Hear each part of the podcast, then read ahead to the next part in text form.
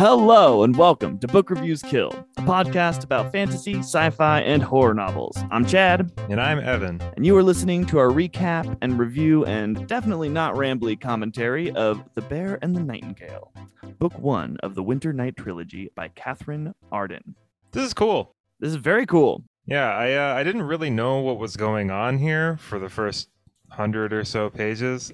Like I got it. Me too. Like it came around, but I kept expecting 90 degree turns, and then we just kept going straight. Yeah, we were going straight, and um, I I just I guess for the first like hundred or so pages, I I just didn't really know where the story was going. I think that's why that first chapter was there. It kind of like gave the the story at least Oh, some direction. Yeah, right. I kind of knew that at some point like Frost was going to come back into play, and Right. like they she, like she wouldn't have written that story and then just never mentioned anything that happened Mhm. again. And the it, kids so also like shared meaningful looks. they shared so many meaningful Yeah. And I was surprised that that was chapter one and not the prologue, because that was definitely a prologue. Yeah. Maybe they don't have those in Russia. Maybe not. I don't know. Um, but yeah, I like this a lot. Um, especially like it really ramps up quite a bit. oh man. Like so much. It Yeah, kind and of it- got into horror territory Oh, there I was for a just little. gonna say really? that. Yeah. yeah. like- I was gonna say we get some genre changes. yeah. It, it gets really, really dark. Um, I was Yeah. kind of. Have you ever seen uh, The Witch? No, I don't think I have. Okay, so yeah, type it in your phone. Go watch that movie. Is it scary? It sounds scary. It's pretty weird. but it kind of gave me the same vibe and not it's not as like the the witch is like way darker than this, but just kind of like that that rural like very intensely uh like spiritual and religious kind of like vibe Okay. um, where everything is I kind of I mean obviously uh Pyotr his whole estate like they seem to have m- money. They're not like destitute or anything. And that's kind of the way that the witch is. But it's just Okay. it's Yeah, just I guess kind of got like that same vibe where like I didn't I couldn't really get a super hard grasp on like what the magic of this situation was and what and, and I liked it. I really liked that. It was very Me it was too. all very mysterious. Like I didn't know to what extent we were going to be dealing with what exactly. Really cool. yeah. Well, I feel like uh, when were these books written? Uh 2017 I think is when the first book came out. okay well they felt very classical in that like i knew they were written in the last five ten years but um, they felt very classical in like you mentioned they don't go they don't do a lot of world building and i mean of course it's our world but it's not at the same time and there's magic much like it. no you know um and there's magic but it doesn't really matter like in lord of the rings you're never like and this is the way that the magic works and the balrog is the balrog because you know i mean you probably get a little bit of that in the silmarillion but not Yeah. Throughout the course of the book and it's fine it doesn't really retract anything from the story and this was the same way No, I kind of liked that sense of mystery that was kind of like hanging over everything. yeah and then when they do describe the magic it's i liked how uh, it is described And it, it all feels like it's it's very much from Vasia's perspective. Like we only know as much as Vasia knows. right I did like Dunya a lot though. yeah Dunya was very fit the role of the kind of aged, very very wise, kind of knows what's best for everybody. i did know early on she was going to die Yeah, i was like mother figure who's not an asshole dead right. Yeah, just like Yeah. any any book worth its salt. You got to kill off the smartest person in the room. yeah Obviously. yeah and the only one who like truly has the ear of the strongest person in the room piotr I liked Vasia a lot.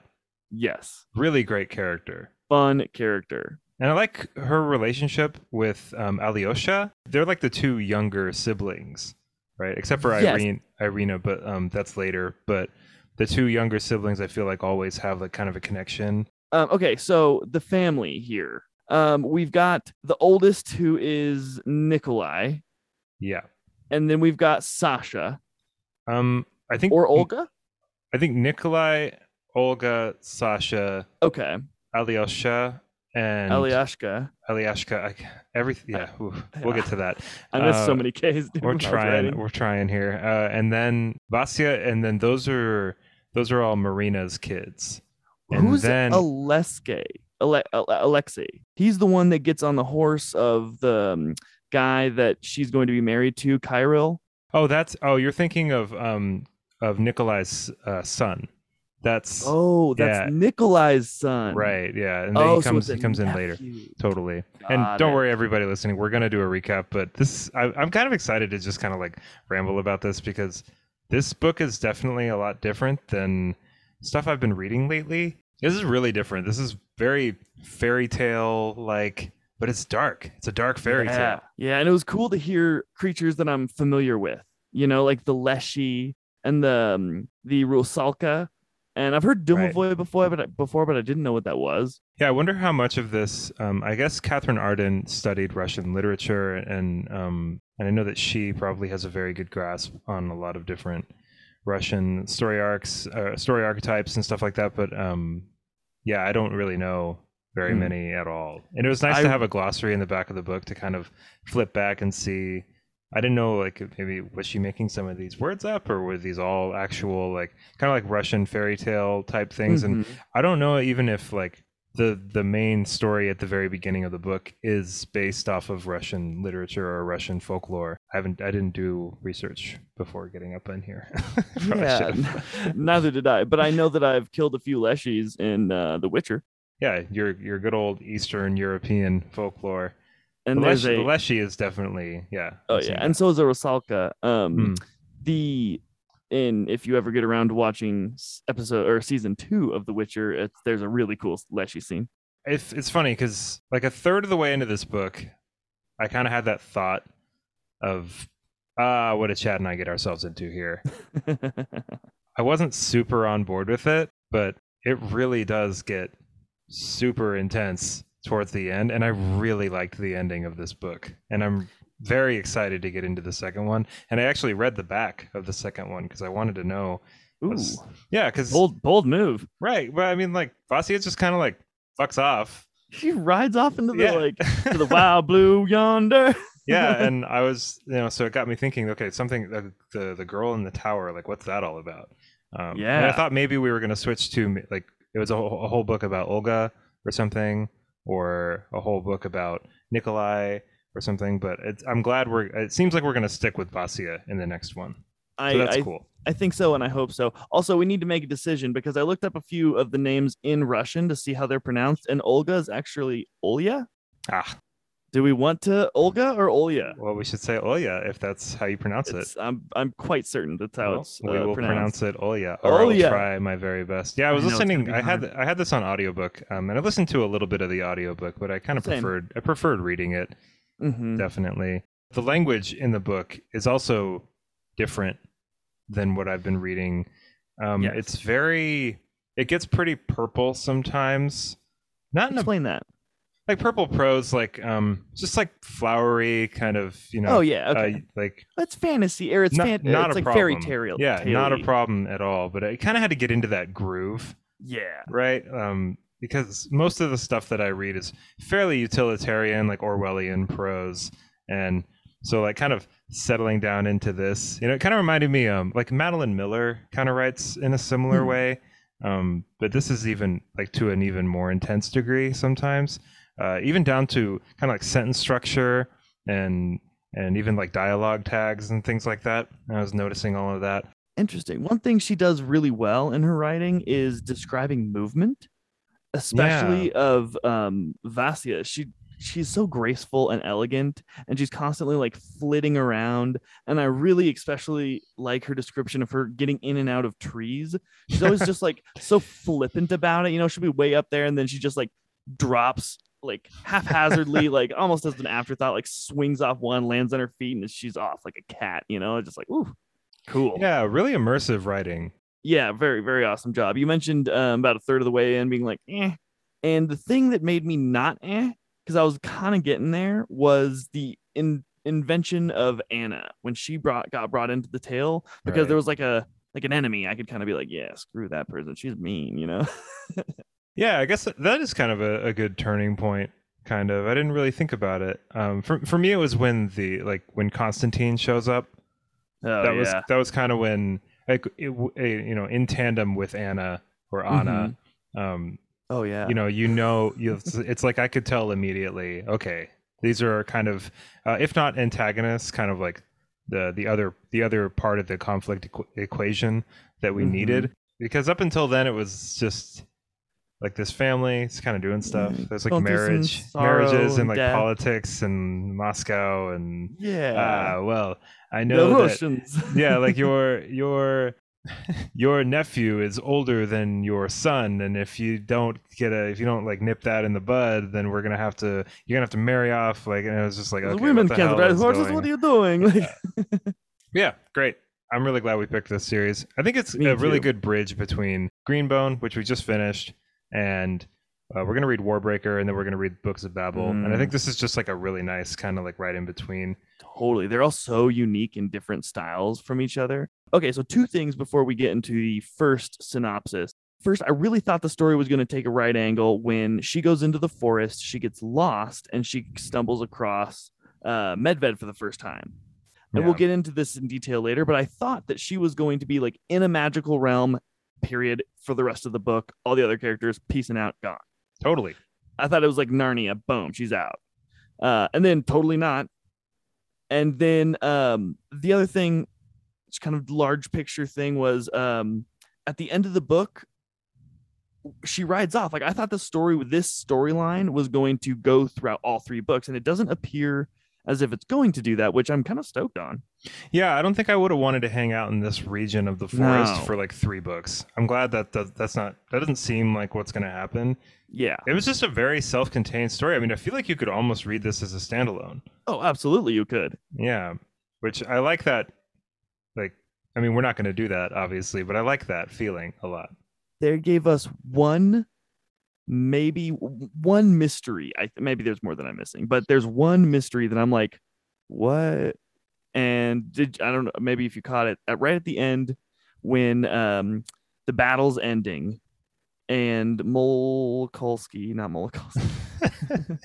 Molotov cock, the cocktail, um, Morozko, thank you. Yeah. When Morozko rides off, he has someone on the horse with him that she can only see out of the corner of her eye. Yeah, I didn't know what that Like, was all about. who is that? Yeah. Oh, is that her dad that he's coming to get? No, because her dad was. We'll talk about it at the end of the episode. Okay, Let's okay, get into okay. the recap. Yeah, Okay, we're, um, let's do it. Thanks for bearing with us, everybody. I just, uh, It's a lot. I like this. This is cool. Mm-hmm. I don't know if I've ever read like a fairy tale like this, or like a serious one. You know, that scared me too. It's fucking dark, Chad. like, I think was really was just like yeah, that was. I mean, you're talking about right turns, and there were just like a couple of moments where I was just like, "Jeez, oh my Yeah, god!" dude, in the church, the yeah, icon turning. Oh, gee, ugh. I hope the next couple of them are kind of spooky. me too. We'll see. Okay, here we go. All right. We're doing our job.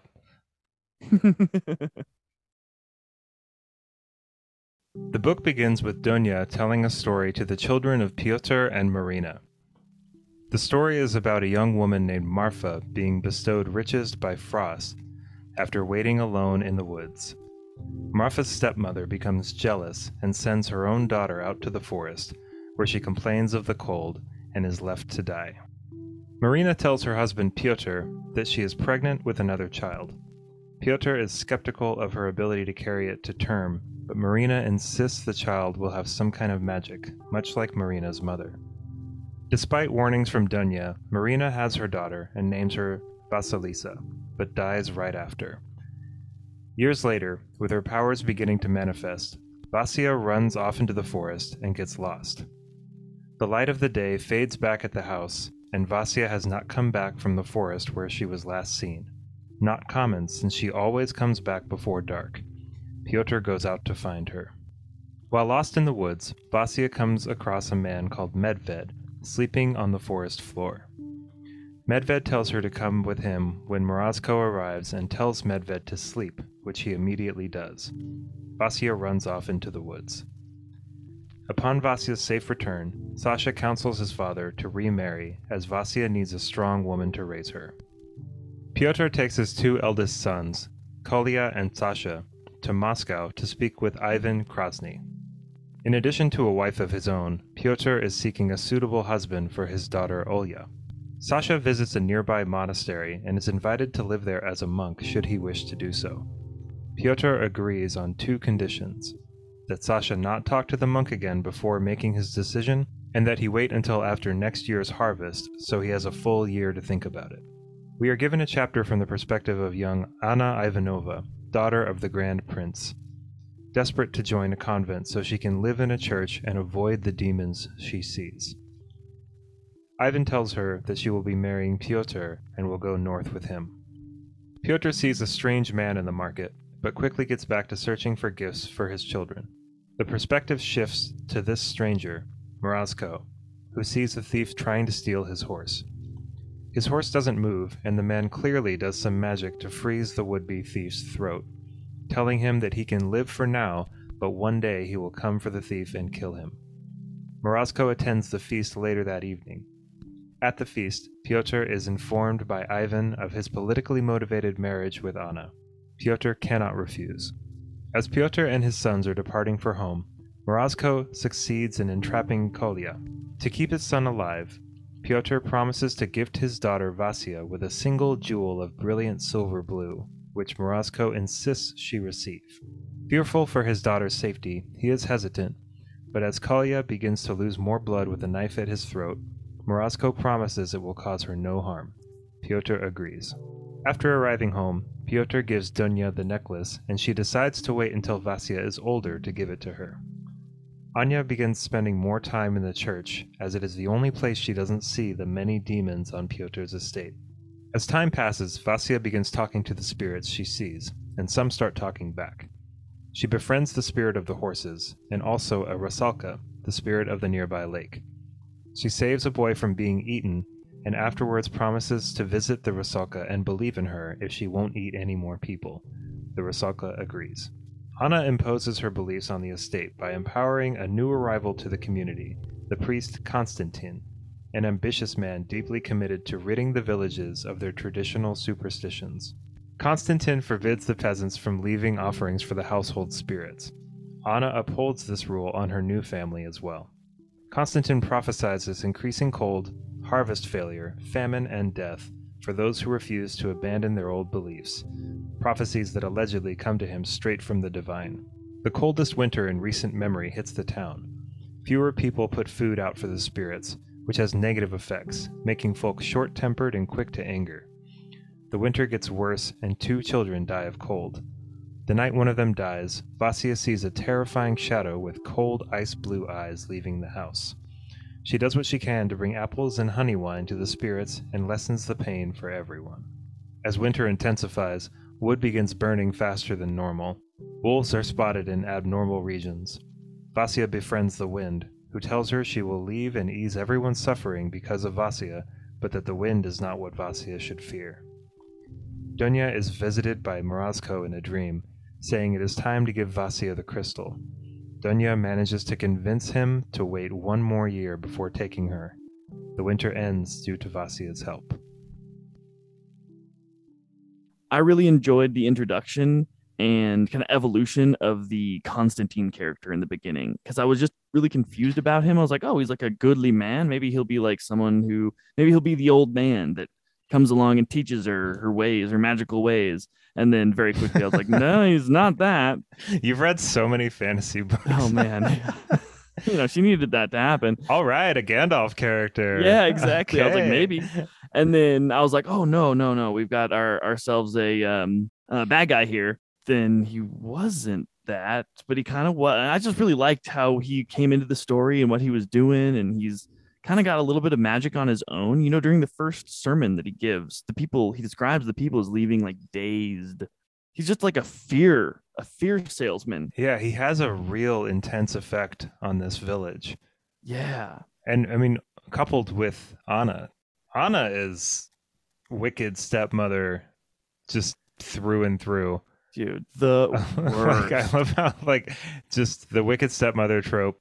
We're going for it. We're going hard. Oh, with hard Anna. into it. Who also just happens to have a daughter that she loves way more than the other daughter. But you know what? If I got transported against my will and married to someone I didn't know and got like ridden up to the to the forest and shoved out there away from everything I ever knew, and I had a plan together, Oh, right? dude. Like she I'd had a be wearing plan my go- RBF all like she she she's out there. She's seeing more demons than she ever thought she would. They're actually, and wasn't it like didn't wasn't the line like here they were looking back at her because in Moscow that was creepy. That was that really was creepy. super creepy. Because in Moscow she was just seeing them, but in this village they're looking back at her, and she's just like, ah, I fucking hate this place. Why is that? Do you think? Do you think it's because like I got the um, I, I kind of thought it was because they're like more wild and maybe more yeah, in touch totally. there. Yeah, they're they're out in the in the sticks. Mm-hmm. This fitting with a fairy tale setting. You know, the magic is probably a little bit more voluminous. Voluminous? I don't know. Like there's more magic. There's more. There's more magic in this forest, and obviously, like Oh, yeah. Morozko, Morozko and Medved are out here too. Yeah, and it even mentions that you know Medved can't leave the forest, and and specifically this forest. You know, it's not just like out in the sticks. They mentioned that Medved is stuck to this forest, and I'm assuming that he's the the demon, the spirit of plague, war, pestilence, and famine. You know, everywhere, not just in this forest, but he's stuck in this one, which you know would really bring your property value down. I mean, I, I I'm- found myself wondering. I don't- Maybe I missed it somewhere in my reading, but why this forest? It's not mentioned. No, okay, and that's No. you know that is kind of um, that's what you get sometimes when you're reading uh, this kind of like dark fairy tale stuff. Is it's going to glance over some of that kind of thing, and maybe we're so used to reading epic fantasy where a lot of things are fleshed out and kind of spoon fed to us, but Mhm. I, I was kind of looking for that. I was kind of like, is there some kind of, and maybe it's Vasya. Um, and I think that Katherine Arden did a good job with that initial conversation between Marina and Piotr about Marina's um, mom Mhm. or grandmother or something um, being like magical. Just right. little magic. ethereal woman just flits Yeah. out of the forest one day is all like yeah good looking and exotic so I guess like Vasya is kind of the uh, like the conduit, you know. But yeah, I just I kind of asked asked that a few times because if they're like spirits, is th- are they just spirits of like this chunk of the Russian wilderness? well, it mentions at the very end um, when she calls spirits to her that all of the house spirits came so I, i'm assuming there's a spirit of the hearth and a spirit of the bath for every house not Yeah. just theirs they didn't just happen to get like the spirit of the bath in their bathhouse it's like i really like this backwoods uh, little barony According to this kind of like Russian folklore, are there spirits of every horse like stables and every? i think um, so Okay, except anyone that's worth its salt except for Morozko and Medved, who are like the capital S spirits of death and yeah um Yeah, I don't think there's like a spirit of winter in by county. I think I it's just don't like the spirit That's- of the winter. I think I'm thinking way too hard about it. oh no, I think this is exactly how hard that we need to think about it. Now, the one thing that we she does kind of give herself a little bit of like, okay, fine, um, is when you go to his home later. That it's just kind of she's like, where am I? He's like everywhere but nowhere at the end Yeah, of I everything. like that a like, lot, okay, yeah. that's not really stuck to this forest, you know? We'll we'll get into that. That was really Yeah. cool. Okay, so I have a question. okay, One one part that I just wasn't super in there for was um when Vasya's in the woods and she sees a man sleeping on the ground or just like in the in the forest. That's that's Medved. that's The, Medved. that's yeah. the bear. Yep. Why is he sleeping? Uh, that's because Morozko put him to sleep. He bound him, whatever the heck. We get zero explanation of binding, but he bound him maybe to the tree, Okay. maybe to the tree. I don't know, but um, he bound him some, to something, and he is sleeping, and he comes awake sometimes, you know, like a bear. That's why he's the bear. And then he, you know, ca- causes some mischief, and then goes back to sleep. But this time he like awakens capital A. Okay, okay, okay. So why does Morozko seem to have this power over Medved? And by extension, why is Medved getting stronger? Is it just That is- because time is passing and like like why is why is Morozko's kind of like hold over Medved? Is it because of Vasya? I think in the whole book, those that was kind of the thing that I just didn't really understand. I think it could have been. I here's my answer, and I think it was poorly represented, or it could have been clearer. And maybe I just missed it. Maybe it was really clear, but I think that it's because belief in the spirits overall is declining. So I think it's like because oh, many yeah, times yeah, they're like, Constantine we need, and yeah, like we need, um, you know, Hmm. um little little gifts and stuff we need to be fed and we need to give little offerings and i think that's happening kind of worldwide even though we just get a little chunk of it um and then it really starts happening because of um Anna Constantine. Okay. Yeah. So like that kind of was it. But I mean, is that, you know, it, it would seem like comparatively, you know, if they're the they're the frost and like war thing for everywhere, it would seem like their little chunk of land would have a very little effect on the overall offering level. So I feel like we could have got a little bit more like, and the world is putting magical things behind them and forgetting their past or something like that. You know, there could have been a line like that that cleared that for me. And that's a theme in, in all kinds of different folklore all over the world is that gods are only as strong as the people that believe in them. Mm-hmm. Um, I've seen that in all kinds of fantasy books, uh, fairy tale type stories, and everything like that. Whenever there's gods involved, their power is it definitely hinges very much on. Uh, in this case, it's offerings. Yep. But in a lot of other cases, and offerings, I guess you could, uh, by extension, like call that belief because you wouldn't leave Yeah. offerings for something. Yeah, and like prayers are sometimes like a food to them, you know, and they can like actually die in some stories if they're not Mhm. ever getting prayed to. And it's funny because I feel like that is almost a trope and it's been used so much, but it was used really well in this book. Yes. It was Yeah, subtle. Yeah, yeah, it was subtle and also not subtle when she's like cutting herself and like feeding it to the domovoy. right. Yeah. Yeah. Which is just so such a great word. I just like saying domovoy. The domovoy just sounds like great. Okay, so I have a question for you. The last names of everyone really threw me. I was looking for some consistency. You know, we like patterns as as humans here, and I'm always looking for them. And all the kids seem to have last names. So my, I think that they kind of have like in, in Hebrew, um, you know, in like Jewish culture, you used to not have a last name. You had your first name, and then your last name would be um, son of your father. And so, you know, it would be, you know, Bar, like Bar Mitzvah, and Bat. Uh, bar is son of, Bat is. So I would be Chad. I didn't know Bar that. John. Yeah, I'd be Oh. Chad. My dad's name is John, so Bar John.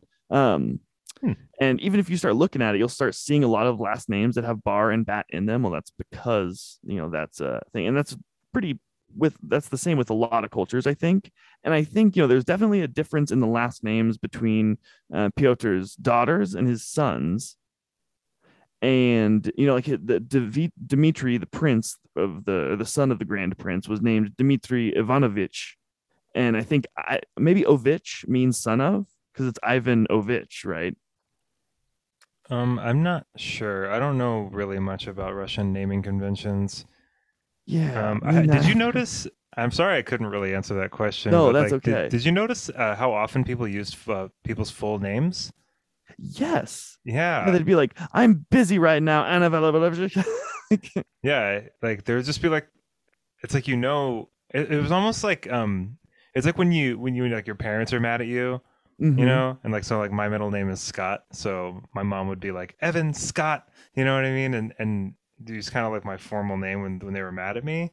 Um, is it kind of like that? It's like you're you're almost like emphasizing the name by saying Right. Oh, Pyotr Vladimirovich instead of yeah, Piotr like your or- name has power. Like, hmm, or like I when that full attention. like later in the book when that that villager from like a couple like like a two days ride away or whatever comes and says his village is on fire Uh huh. um, he kind of comes in and says Pyotr Vladimirovich um like my village is on fire you know like Right. maybe it's it's kind of like a, a term of like respect or something like that i don't really know much about russian uh, naming conventions at all Me neither, but I would like to know. Um, and they also like they have the first name, which is like, yep, we're just talking, and then a little bit more extreme, poignant talking, first and last name, and then almost everyone has a nickname as well. yeah it's like a like a um, a familiar kind of more intimate name Yeah, like, yeah, uh, like a little pet nikolai name. nikolai is kolya Yeah, Kolya, and then uh, Vasily Vasilisa is obviously Va- Vasya, and then Aloshka was Lyashka. Not not really shortening that too much. Yeah, I know. Like some of them, like it's just. How about just like Ash- just, you just have two names that are equally as long as each. Alashka and Lashka. Like you just let's go with Ashka maybe. but yeah, so there's like there's like Nikolai Petrovich. Then there's um, Vasilisa Petrovna.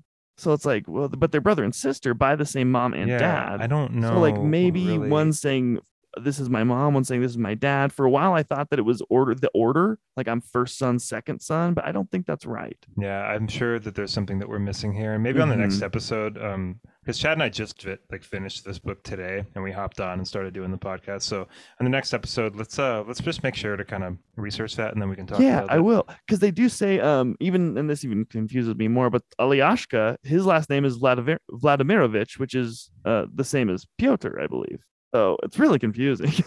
I, you know, it's funny. Um, when we first started this, that was another thing that kind of threw me a little bit, and I was it was one of those other things that gave me pause and Mm. made me made me think, okay, what did we just get ourselves into? But the naming wasn't really that difficult for no, me. No, once I got it, I got it. Honestly, I had more trouble with the names in the Greenbone saga. Yeah, and certainly with There were more characters in that one. Oh yeah, Lycanius was rough. Yeah. Uh, Darius, Devin, Demon, There's so many D names.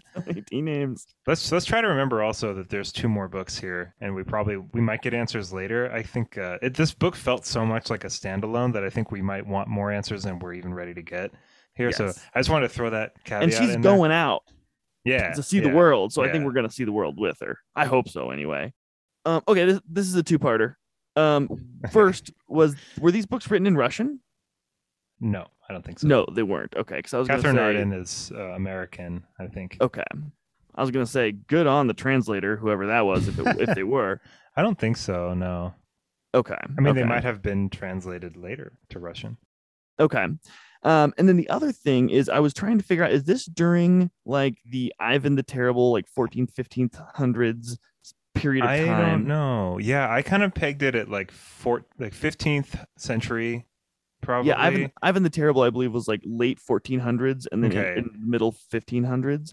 And he was also a grand prince, but I thought that that was just their word for king, but I don't think so. I think it's their word for king being put in place by the actual ruler, who's the Khan. They mentioned the Great Khan, and then the Golden Horde. Is that Genghis Khan? I think so. Yeah. Or I mean, I guess the Mongols always just called their kings Khan, so it could have been any of the it could have been any of the Khans because Okay, Genghis Khan was ruler of the Mongol Empire in the 13th century. Okay, So maybe this is 13th century. so it's probably like his great great grandfather. Well, Ivan. Not. I don't know. Well, Ivan the Terrible, I think was Ivan the Fourth. Uh, let me look that up. was Ivan the Terrible the one that would put people on spikes? I believe so. Yeah, Yeah, that's terrible. yeah, that's pretty terrible. that's, yeah. that's why he impaled. No, wait, or was that Ivan the Impaler? Oh, uh, probably. I'm guessing probably the Impaler. Or was it both?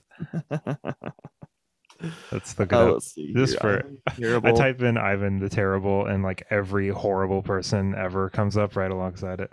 yes. Ivan Fourth Vasilievich. Oh, so he was the fourth. Nice. Ivan the Terrible, 1533 to 1547. Okay. Grand Prince, and then Tsar of Russia from 1547 to 1584. I think he was the first Tsar. Tsar. It's you just called that. Tsar. The Tsar. Well, there's the Caesars and then the Tizars, right? So it's like are those words both? what? There's C S C Z A R and then there's T Z A R, and they're both different things. There's Oh, the. Caesars and then the Caesars. I have no idea. Um, but I wonder if he led a revolution or something and became the actual king, or um, because I in this article, Ivan the Terrible is referred to as the Grand Prince as well, which means like Grand Prince is like, yeah, you you rule, but like mm, you're not the ruler. It's kind of cool that I mean, may, this could be just our ignorance of Russian history and um, like Russian folklore and literature and stuff. But I kind of liked how it wasn't dipping in and out into you know like hard Russian history or anything like that. Yes. It kind of just lent more mystery to everything that I just didn't really know what year it was and didn't really know. It felt more like a fantasy to me. hmm Yeah, It didn't feel like literary fiction with like this kind of like there's some ghosts in here, bah. Yeah, so- I fully agree with you and her decision to do that. Like, we can Google it, which we are doing if we want to know, which I do. But yeah, they would have removed me from the story if we got into this big old history lesson. You know, just the little spices of being like, oh, okay, cool. There's a little place setting for me. You know, there's a Mhm. there's a there's a star in the constellation, so I can kind of see where I'm at in the sky. I mean, this kind of stuff is really fun when it is our world, but it's also we're supposed to believe that these spirits are real. hmm It's it's cool. Like I, I like this kind of stuff. Me too. And uh, I like how whenever you're looking at it from, um, um, whenever you're looking at it from Vasia's perspective, they're called spirits, and then whenever you're looking at it from Anna's perspective, they're demons. Oh yeah, that's a good catch there. Yeah, it was just like, okay, cool, cool. It was just like you get a little window into that person's thought by the words they use, and I just like it when authors do that. Okay, so one of the things that I really enjoyed about this first half that we just recapped is the description of how winter is getting worse. Mm. I, I thought some of it was just it was so good, like the the wood taking the wood burning way faster than normal. I loved that. I thought that was so cool. Like these wolves showing up, and uh, you know you can just feel how stressed out this village is. Like everyone's being all like short with each other. Really Yes. well done. And it was cool that we got to see how those little things can have these ripple effects. Like it's not just like everyone's in a bad mood because there's like bad vapors and there's like it's like a it's like a up magic fill all what we don't know. It's magic. But it's like no, they're like doing little specific things like the woods burning faster and that's making everybody have to work harder and mm-hmm. that's leading to less of that and this of this and then now everyone's mad it's this like domino effect of just things it was really cool that like she did it that way i, I just really like that it made a lot of sense too so one thing that I really liked was Vasya has a conversation with the I forget its name, but the the stable spirit, the horse one, and it's like she's asking it questions like really big philosophical, like who are you, what are you, where do you come from, and it's like eh, it's like really nonchalant about the whole thing. It's like Yeah. well, you know, I'm called that because I am, and she's like, well, are you the horse? It's like I'm the horses, and the horses are me, you know, like. And it was just like he almost never thought of it. He was like, "Well, I just am. yeah, What does it matter?" Like these were weird questions. yeah. The uh, I liked all of I liked the Rusalka. they were just very much not human, and I liked that. Yeah, yeah. Uh, you got to applaud Vasya for not being very judgmental. You know, like the Rusalka definitely ate people. Definitely. You know, if you ate a bunch of people before we were friends, it'd be, mm, knowing that about you, it would be hard for me to like bridge that gap. You know, I'd be like, well, he's pretty nice to me. Okay, if you don't eat any more people, we'll be homies. I mean, I would take that deal for you. I, I would take that for deal for you too. But I mean, I applaud her ability to um, forgive. Yeah, she past- seems she seems really comfortable with all of this. Yeah, It's it, it's interesting that Anna is so terrified, right? But Yeah. Vasya is very much like, all right, I grew up out here. I've seen all these things since I was a kid. this is my let- home. Let's This let's is where I'm go. Yeah, these are these are these are just m- my demons mm-hmm. it's my Like- gaming pals. or spirits, as, as as she likes to call them. should- Pokemon. I know. I did kind of picture them as like Yeah. little little like critter type things. Yeah, like the Domovoy definitely had like a super Pokemon vibe in my, in my head. definitely. I was surprised when the animal started talking. So was I. I was like, oh, they talk too now. Okay, but just the horses? Nope, the birds too. Mm, I'm not sure. Not the dog. Oh yeah, Like talk to the dog. yeah. I want to talk to my dog. yeah, I mean, I would have a lot of questions too, and like I would immediately go and make a bird friend because that's going to be very useful for spying. Horses are so cool though. Yeah, and they're noble. They're like such the such the animal that would talk. Yes, I um I mentioned her ta describing movement really well, and her um especially when tree climbing, and also in horse riding. You know, when he sees his daughter for the first time, and the horse is like galloping, and she's like hardly moving at all. because Mhm. if you watch a good rider they're like a they're like a car like driving over a bunch of bumps and you see the wheels going crazy and the car's just like flat you know just Yeah. like really good shocks in there and just it's really impressive when constantine comes to the town we start to kind of hit on the theme and it gets hit on a few more times. I thought i was going to get hit on a lot more but we kind of get hit on this like you don't know and i mentioned this a little bit earlier with like you don't know what your effects what, what your actions will have in the long run. You you throw a rock in a pond it's making this little ripple but you don't know that it's actually going to move the other side of the lake in a small way yes but it's still going to move it. Mhm. and it's not good to damage the natural order of things just because you don't understand something does not inherently make it bad um, and that was kind of a theme that got hit on multiple times which i liked Yeah, I mean he's got the power of the church behind him. hmm He's overconfident when he he's just like, This is the little village, I'll turn it around. Yeah. And Anna was the embodiment of that, right? Of like the fear of the unexplainable. And uh Vasya was obviously the the the vehicle of the goodness for that. It's it's funny because you kind of mentioned it earlier and like Constantine didn't really feel like a villain. I mean, is he? he's just a confused little boy. he's just he's he like, needs to get laid, dude. like he's he's really he's really trying here. But like what, what I what I wanted to know is is has he been being talked to by Medved this whole time? That's like like Mhm. right when he gets to the village. Is he already being? Because before he hears the voice for the first time, he has his magic speech, and everyone's dazed it's coming out of there. Right, Maybe that's just like his way with words. I don't know. That was the question that I had. Is just is he how how long has he been communing with this thing? Because he does seem like, and we'll get to this in the next recap, but he does seem like pretty surprised to hear that Oh, voice the He's first very time. surprised, I think. Okay. Yeah. But I maybe think it's, his just first more time subtle. it. It's like barely kind of grazing his brain, you know. yeah. Um, but then, and that would make sense that he was just like, "This is totally like I got it. Like God is definitely telling me, like you got to Mhm. you got to dump out all your old idols. We're painting new ones. We got to do this whole. We got a whole new thing coming to to the old village. And can I just say, for the record, even if I was very high up in the church, I would not go fuck with like an entire village's like idols out in the middle of the fucking forest. Like like I've seen too many movies. I'm not saying that he did it wrong. I'm just saying like No, he they did it have- wrong. Well, they didn't have they didn't have like horror movies and stuff back then right. right? But it's just like now I know after consuming the amount of media and horror and stuff that I have. And one of my favorite kinds of horror is like weird, kind of like out in the forest, like that movie, uh, the movie The Ritual. Did you see that?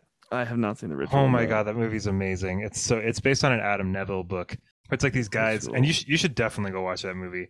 It's scary though. Oh my god, it's so good. Um, but the, it's like these four like dopey British guys just go out in like the Scandinavian forest, and they start seeing all these weird Norse symbols carved into the trees and stuff. And it's just like, dude, get the fuck out of there! Are you kidding me? Like, and so it's it's funny. Like you know, while I'm reading it, it's like watching Constantine's like overconfidence at just barreling into this village, and he's already got like a huge like fan you know, like rooting Mhm. for him because she's just terrified of everything. It's just it's Yeah. such like this perfect storm of like we're gonna come in and just completely mess everything up.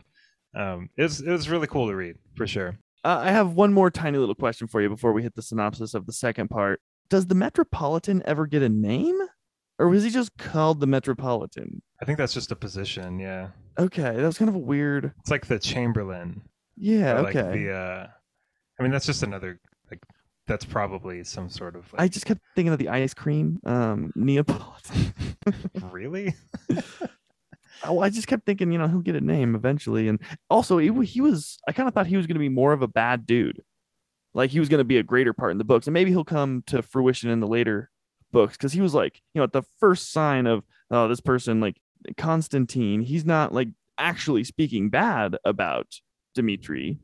He just has, you know, if he should, then it would not be good. And the Metropolitan's like, eh, that's enough. Like, Whoa. Yeah, uh, I think Moscow's gonna make a bigger. It's gonna be a bigger deal. There were some um, seeds planted there. Yeah, totally. And I'm I'm excited to see what that's all about too. Same. It's like I don't know, like 14th century, 15th century Moscow sounds pretty fun.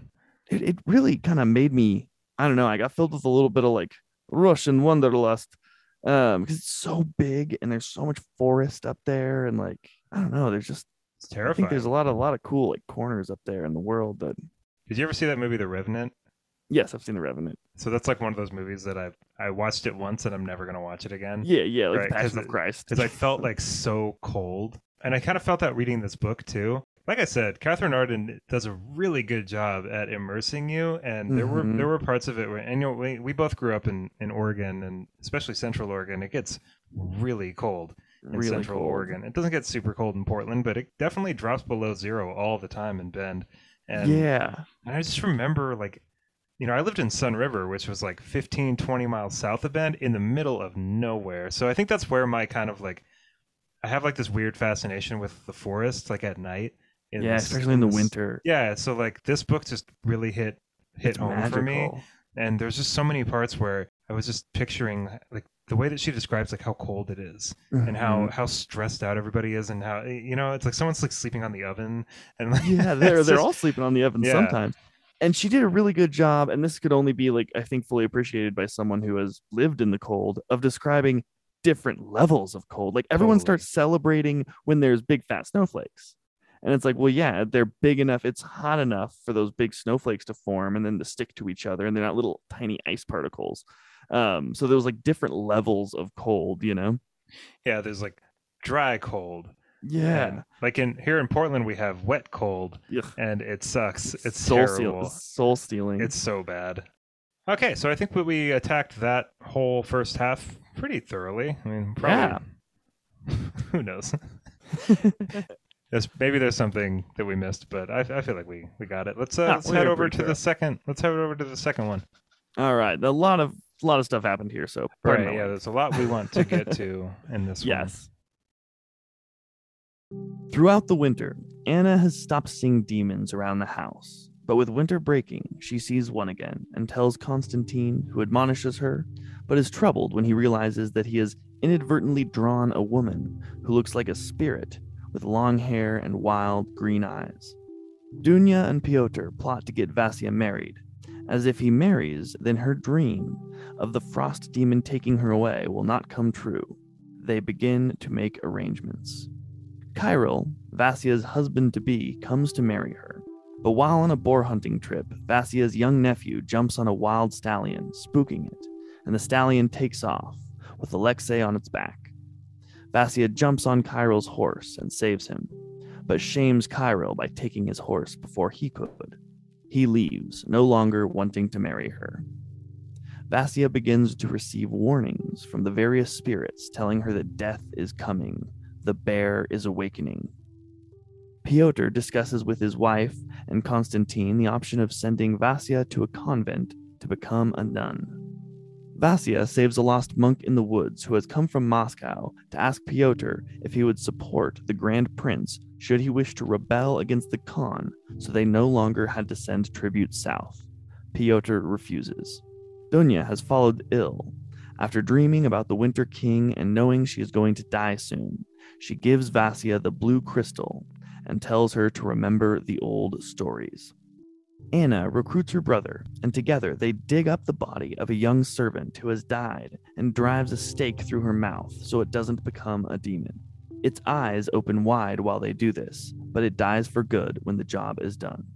A man comes during the night and says that their whole village burned to death and that Pyotr needs to come help. Pyotr agrees, and after collecting some men from the village, he leaves. The remaining family is tormented by creatures outside the house at night trying to come in. One of the dead things that turns out to be Dunya kills one of the horses. Constantine begins hearing a voice that he thinks is God and is told by this voice that Vasya must be removed from the forest and he is to send her away to a convent while Pyotr is gone. He recruits Anna, who is more than willing, and they tell Vasya. She refuses and runs into the night. A few parents, who think she is the reason for the demons and the deaths of their children, try to tie her up, but she escapes. Vasya meets the frost demon Morozko, who heals her and tells her of his brother and enemy, Medved. He gives her a bird that is now a horse named Solovey. She returns home and learns that Constantine has given her stepmother to the bear. Her and Alyashka rush off to find her, and they find the bear at his tree. Morozko shows up, and the creatures that follow him and the spirits that Medved have turned, including the dead, begin fighting. During the battle, Vasya convinces Morozko to take Dunya to the land of the dead so she can be at peace. He agrees, but does not know when he will be able to return. Pyotr shows up and fights the bear, protecting his family. The bear asks for Vasya and says he will leave, but Pyotr offers himself instead. The bear swats him, breaking his bones, but in doing so becomes bound, and even as he laughs, begins to shrink and becomes a small, cringing man.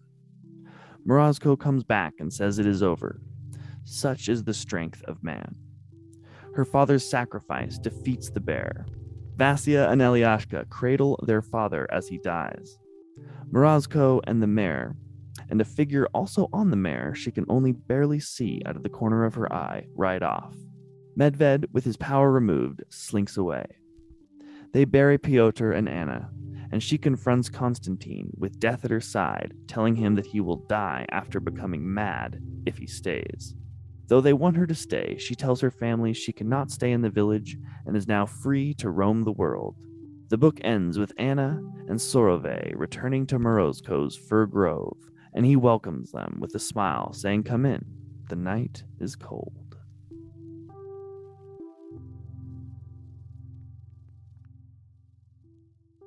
Man, why did Piotr have to die? Because we we didn't even talk about Piotr and how much of a stand-up guy he was. Man, It- what a good! It's kind of like um, uh, Ned Stark. Yeah, He was a very Ned Starky guy. yeah, it kind of gave me that vibe too. And you know, I thought I kind of saw, like we talked about, I kind of saw Dunya kind of going out, but not Oh, yeah. Piotr. I really wasn't expecting that at he all. He could have stayed.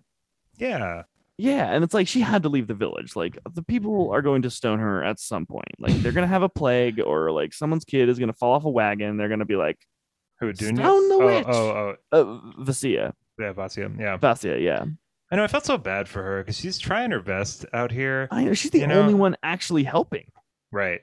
Yeah. And the village. I mean, but you know, uh, this is what this is what fear does to people. You know, no like good you've got deed. you've got an entire village that's dealing with. I mean, we went full zombies here. We Wasn't went it- full zombies. Man, Dude, that that was in the- terrifying. Oh my god! Like that scene when the, like it's like it opened its eyes. they're and the, its teeth. Oh yeah. Do you want to drive the stake in or hold the, the head? Like she asked it like so matter of factly. I know. Like we're like cracking nuts or like eating a pomegranate or I something. love I love Vasia. She's so cool. Yeah.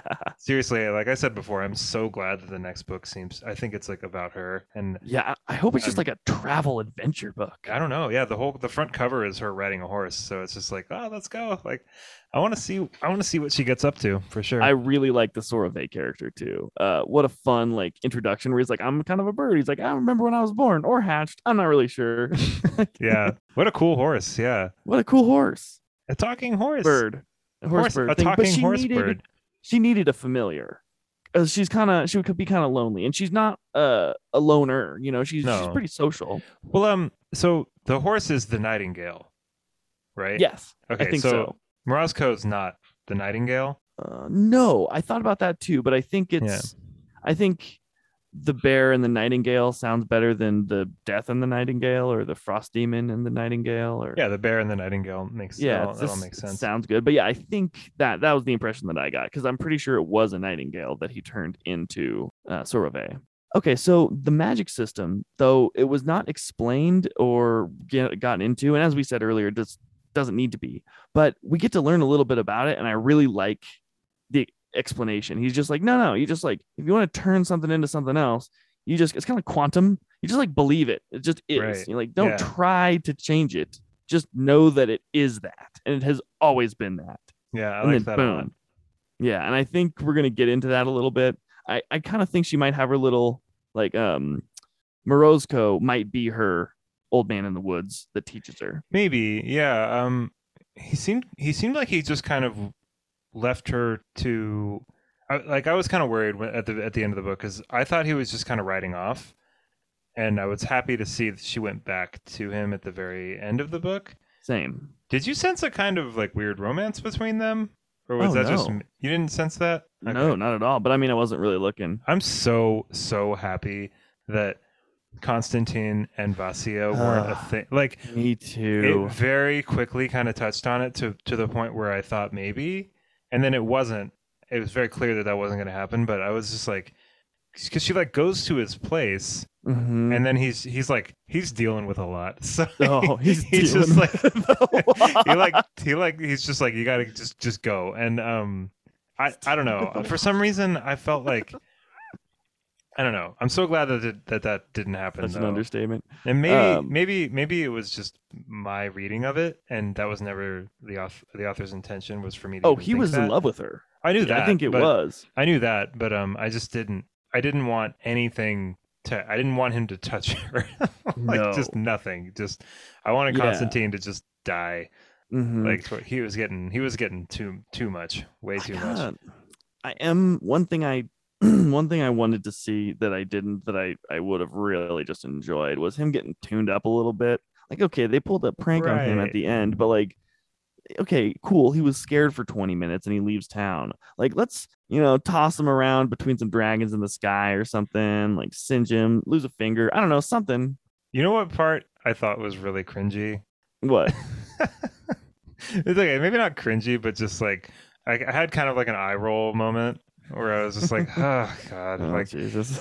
and it was silly of me, but like when she's when she's trying to braid Solovey's hair, I was I, just like, can we move on? We're like at the end of this book.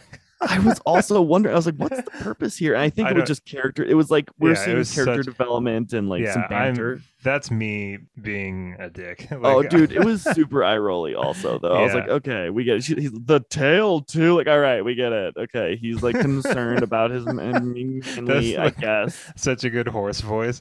Yeah, The tail too. my tail too. okay, okay, moving on. Moving on. But yes, it totally was. Oh, something I really liked that was cool was the again visual ex- explanations on point was the visual description or rather lack thereof kind of of his house where it's both a forest and a house Yeah, I noticed that too. It's uh, he even mentions he's like, you know, this is supposed to be one or the other, and you're seeing both. yeah and he was like just Yeah. focus on the house part Yeah. and then it becomes a house but then like a horse walks in and you're like how's the horse come to the door oh well it's like a forest then it's a forest horse house. Yeah, it's Forest Horse House. um, a character that I want to know more is the mayor. Yeah, he, he has some. She that's a mayor. it's it's Solovey's mom. Correct. oh I think that was mentioned. well, I mean, it was a bird. Solovey was a bird. I know, but then he's not a bird, and it wasn't it the mayor his So, mom. She mentioned something about like I didn't think my son something, but like maybe was she a bird There are- too? There are two horses, correct? Can we get that clear? Oh yeah, they're two horses, but Solovey Okay, was cool. was began as a bird. So did she begin as a bird? I don't think so, but I don't. Well, then how is she his mom? I think it's both. I don't know. Maybe I'm Hmm. wrong, but she did say something like, "I didn't Magical know my mom. son." Okay, whatever. It, it's really not that big of a deal. But, But, no, um, she does say the son thing, and I was kind of confused about that. I was like, hmm, okay. You know what's interesting is I thought Morozko was the villain of the entire thing for most of the book, Me too. Like, we I really- get warned about him multiple, multiple times. times. Yeah, and he's all mysterious and weird, and in the Yeah. you know, And he's like weirdly flippant. He's like, okay, but I mean, like, I shouldn't, we really shouldn't be having this battle for good and evil right now. Like, we should have waited for the wind middle of winter, but I guess we'll do it. He's like, I really should stick around and not take Dunya. And I don't know when I'm really going to be able to come back, but no, okay, I'll do it. like, yeah, whoa. And then he shows up. Like, I thought this was kind of weak, actually.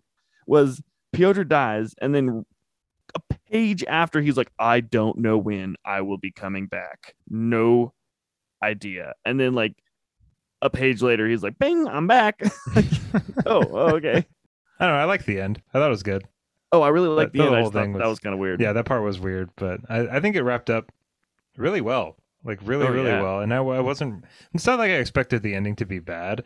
I just by the time we were kind of getting to where we were going, I was definitely like, where is this? What's gonna happen Yeah. here? What's the Like, culmination event? I felt kind of bad for Anna. During what part? I don't know. I think Anna was the victim in all of this. Oh, oh, Anna? Yeah. I mean, no, dude, no. Really? She was no, she was given a bad hand. I'll grant that for Right. sure. Yeah. But, she was already on a path, could have man. risen to the occasion. I don't know. Like she had I- nothing but nice people around her for three quarters of that book, and she is still like a flaming bee. But she's having such a difficult time like seeing demon like come on. Like if you were if you were in that position, like I don't know, I just I felt bad because it was just Medved basically tells Konstantin like was it Medved telling Konstantin that he needs to bring a witch out into the forest? And it's like the Yeah. okay, so uh-huh. so Konstantin's just like, all right, cool, like yeah, I'll grab Anna, and then Oh, just like so brings her out there, and, yeah, and just tosses her out in the forest, and and like it's just begging, screaming, yeah. hellish sounds. so honestly, like I felt really bad for her. I felt like like she really was just I mean, she didn't deserve to be fed to the demon. No one deserves to be No one fed deserves to that, a yeah. demon. Yeah, And- she didn't and- deserve that fate. But you know, if she would have tried at all in any capacity to have a relationship with Vasya, they could have bonded over the demon thing, and she could have been like, actually, they're really nice, and you know, um, if you make friends with them, you can actually like teach them cool things. They'll teach you cool things. But Anna, before they even left, was was looking for a way out, right? So like she, it was she was like very clear about that.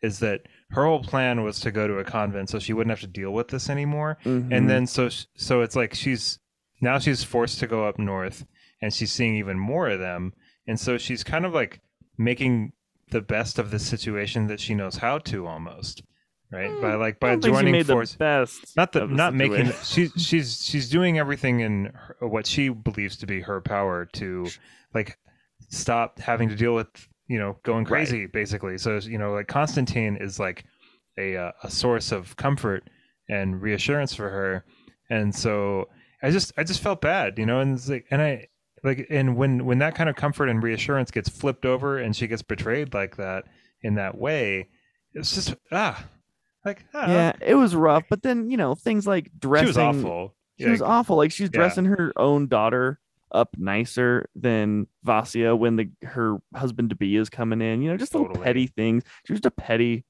person. And you know, yes, she had a lot hard lot in life. And let's just like throw a ginormous bone out to every woman in this universe or time period of like forced Totally. marriage. Oh Yeah. gosh, man, what a what a terrible. And they're all like super old and like oh, just Well, mentioned men that they multiple have- times. the men yeah. they have to marry are super old Yeah, I kind of thought Pyotr was gonna be like, "No, man." She's like, I, I kind of thought she was like, yeah, like the same age as Vasya almost. Um, I think that she. Um, it mentions the like um Nikolai and um Sasha are both kind of like, dude, she's like barely older than we are. Mm-hmm. yeah, Um, and then he Pyotr even recognizes, and this was I was kind of like, "Come on, Pyotr, rise above it, man," because he was like, if he even says to himself, "If she was my son, I would be applauding, I would be like lauding her sword or uh, her horsemanship." He's like, "But she's a daughter, so I'm gonna beat her, literally." yeah, like not gonna do that at all. Yeah. Yeah. Um, I have a question. the The whole sequence where Dunya dies. What was going on there? What was that all about? Like, I did did a zombie did a zombie like come into the house? Medved in- did. Medved came in the house. Okay, yes, cool. he gets I was between them. Okay, I was just really. Um, I think I was listening to an. I was listening to it on audiobook during that part and playing a video game at the same time. So I There's- don't think I, I should have gone back and actually read that. But If- can you can you kind of go through that? Walk me through that. Yeah, and before I do, if there's anything that I would have a little bit of criticism for, it's when there's it's when our snow globe is getting really shook up. We get it gets really confusing and kind of convoluted. Yeah, the and sometimes scenes you'll jump forward. Yeah, yeah. like uh, one and one, fine. But there's multiples. It's like whoa, and then she does this forward backward thing, and you're like, what? What? Okay, this gets confusing. Okay, so Dunya's laying on the the stove top, about to go. She's between two of the kids, and she's like, "Oh, I'm so stoked that I can just die right here on the stove top with you guys. Nothing else to live for. I'm happy. I'm gone." Mhm. And A sweet then- moment. yeah, a sweet moment. And oh man, it was rough what he did, what uh Katherine did to that moment because uh Vasya sees um the um oh my gosh, freaking the names, the the M1 um uh, Moro- Morozko. Uh, she sees Morozko come to get him, and she like reaches her hand out, and then all of a sudden, like another shadow cuts in front, and she has this moment where she gets really scared because she's like her spirit's like leaving her body, so she can see what's going on in the spirit world, and she sees Morozko and his one eye stitched No, Med, closed. Medved. Oh, excuse me, Medved. Thank Why you. did yes. both names have to start with an M? dude. Yeah, Seriously, well, they are twins, or I don't know if they're twins, they're brothers. I'm a But- twin. We don't have this. Yeah, yeah. But I mean, you know, lots of parents will do that. They'll be like, this Yeah. one's Will and this one's Phil or something. Like, oh. Moving on. So yeah, moving. so on. so Dunya's on the stovetop. She's dying. Yeah. She's stoked, and then uh, She's dying. She's stoked. Morozko, Morozko, like uh, is going for her. About Yeah. to, and then Medved steps in, and it Yep. scares it scares Dunya, and she dies scared. totally. Right, And okay, she, yeah. you know, and I think she, no, she, she tells him before that, remember the, the old stories, um, because, you know, she definitely doesn't want that to happen to her, even though it totally does happen to her. And I think she knows that knowledge of like, oh, I'm about to be zombied for sure. Uh, but like not really because she still has a sense of herself, right? Like um, she kind of gets called back when Vasya is like, Dunya, no, and she kind of calls her back to herself, and she has like a moment of clarity, um, and that's when um, Vasya gets M- Moro- uh, Morozko to take her take her away. Okay. Thank you for clearing Yeah. that up for me. That's kind of what I thought happened, but I just I thought for some reason that like a uh, a risen dead had come into the house. Oh, Um, okay. It was it was a confusing scene. hmm And then, um, did you get like a really Loki vibe from Medved? Yeah, I did. Yeah, he was Yeah. like a He's like a trickster god, yeah. He just wants Uh, to sow um like chaos. Discord, seems. yeah. There was a I like when she's like, "How do you defeat him?" He's like, "Well, you can trick him sometimes." trick him? what? What did you think of um Medved literally turning into a bear? Kind of. He was like kind of bared. So sometimes he would be like a person, then like kind of actually a bear, right? I, I, I think know. maybe it worked in the same way as um uh Morozko's house kind of thing where it's like both at the same time or something. Yeah, I mean, that. if I was a graphic, um, like uh, visual guy, and were making this to a movie, and someone like handed me that part and was like, "Make this," I'd be like, "Woof." I don't know how to do that. it's yeah. gonna be rough. Um, I thought it was cool. It was weird because I, I don't know, I really like bears. Yeah. and I don't think of them as like they're definitely not evil. Like they're savage and scary, but like I don't think of them as like evil at all. So it was really hard for me to picture like an evil bear. So was Morozko mortal at some point? I don't know. He kind of he kind of mentions a few times that he had kind of like walked among people and what was like that was all about? made because he does tell a little bit of history but he just kind of says like way long time ago we were brothers and then i, I think he was like made as a spirit i think Yeah, I don't know. Um, maybe we'll go. It'll go into more detail about that. Like, I want to find out more about him, and I mean, like, I don't know what the deal is with with Medved now, but I do want to find out more about Morozko, and I really hope that that's. I don't know. I got like at the end of this book, I I got kind of like like the end of Force Awakens kind of vibes, where where like where like where Ren kind of like offers up the lightsaber to Luke Yeah. Skywalker at the end, which is obviously not the situation, but like kind of the situation, kind of yeah right? Like, I mean, so stupid. um okay the crystal was totally um um what's the word i'm looking for a um, um, an item that drives the story but doesn't do anything oh, a MacGuffin. a macguffin thank you what a macguffin it didn't do anything it was like warm sometimes Yeah, that was weird. yeah like what I mean, maybe we both read over that, like why it was important, but I kind of forgot. Did it that help it her channel the power? Did it do I anything? no They stress like he must have it. Doing is getting dreams. Why haven't you given her the crystal? And it's like the crystal. uh, but yeah, uh, that was not important, but it was. So I don't, I don't really know. I felt like it was kind of MacGuffin, but it wasn't supposed to be. Yeah. I got a question for you. Well, this is a what do you Meh. think sort of question. Yeah, meh, whatever. Meh, It'll come into play. She's like magic. She's got to have a familiar and a magic talisman. You know. Yeah. Uh, when she's in a terrible situation, and it'll be the thing that like saves her, and we learn it's sentient this whole time or something. Um, do you think? And I'll tell you my answer here. But do you think that um that Constantine will resurface? Um, maybe, but I don't. I don't know, like what I think it will. But the point would be really. Because anything in Moscow or anything anywhere else would probably be more. Um, I don't want to say powerful, but like, you know what I mean? Like, Yeah. like he didn't really seem to have any kind of real sway other than with like these villagers, you know, and and Anna. But like, I don't know. Yeah, I, I think. Well, I guess I'm maybe I'm just too re- too much of a vengeful person, but I think that he hasn't gotten his comeuppance yet, and I think that's going to happen. I think we're going to come across him again. It'd be interesting if like he got more powerful. And I keep using the word powerful, but you know, He you like, know what I mean. nothing.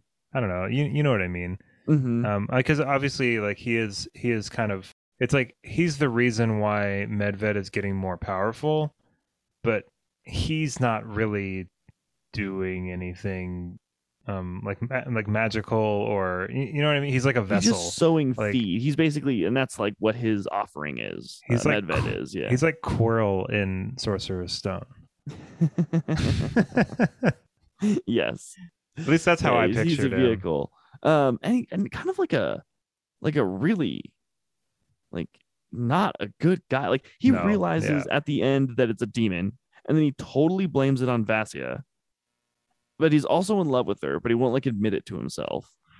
And then he's just like at the the one person who's like always been behind him, doting on him, bringing him soup. Even when he brings her soup, he's like, Ugh, cabbage. Like, dude, we're in the middle of a winter and it's like a no one's getting any food, man. You're like scoffing at just leave me alone, let me paint. Um, which was a weird sort of the painting thing, you know. He was just Yeah. like really into that, like leave me alone. All I want to do is paint and like push the fear message. And uh yeah, he just got used so hard, and then at the end, he just so coldly leaves Anna, and he doesn't even acknowledge her. He's just like having a conversation with the. He even calls her a dog. He's like, she follows me like a dog. Disgusting. like, wow. I don't even. I think maybe I just don't even want to see him in the next couple books. Yeah, I mean, he was a he was an awful person. Kind of reminds me of um, Akar Kessell from the Crystal Shard, Yeah. Right? like sli- Yeah. yeah. the slimy little wizard. He's like, I'm all powerful now. Yeah, but it's like, dude, you never had that power. You were just being used. by- Right. Nice Crystal Shard reference, Yeah, Evan. Dude, I'm proud of you. oh man, All right. warmed my heart right there. You got um, threw in some cringe Cinnabon there. Very nice. Um. All right. I think I think we covered the book. Like, what do you think? I think so too. Yeah, yeah. I, I'm Yeah. really looking forward to seeing this wild, wider world and like Yeah.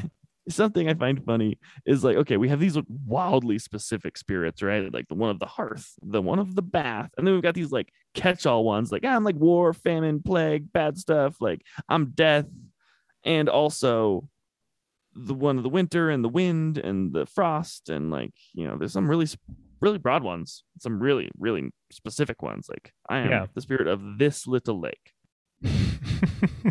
There's a lot of diversity in the spirit world. I don't know what the point is there. And we'll see some more, hopefully. Like I hope that I like one thing that I'm hoping for with this trilogy is that we keep a lot of this magic, we keep this fairy tale feel and ex- Mhm. expand on that. Um, I would not want to see it start getting political No. personally. That's what I'm always worried about with second books is that yeah. in an attempt to expand and make everything more interesting, you start introducing like dozens of different characters and right.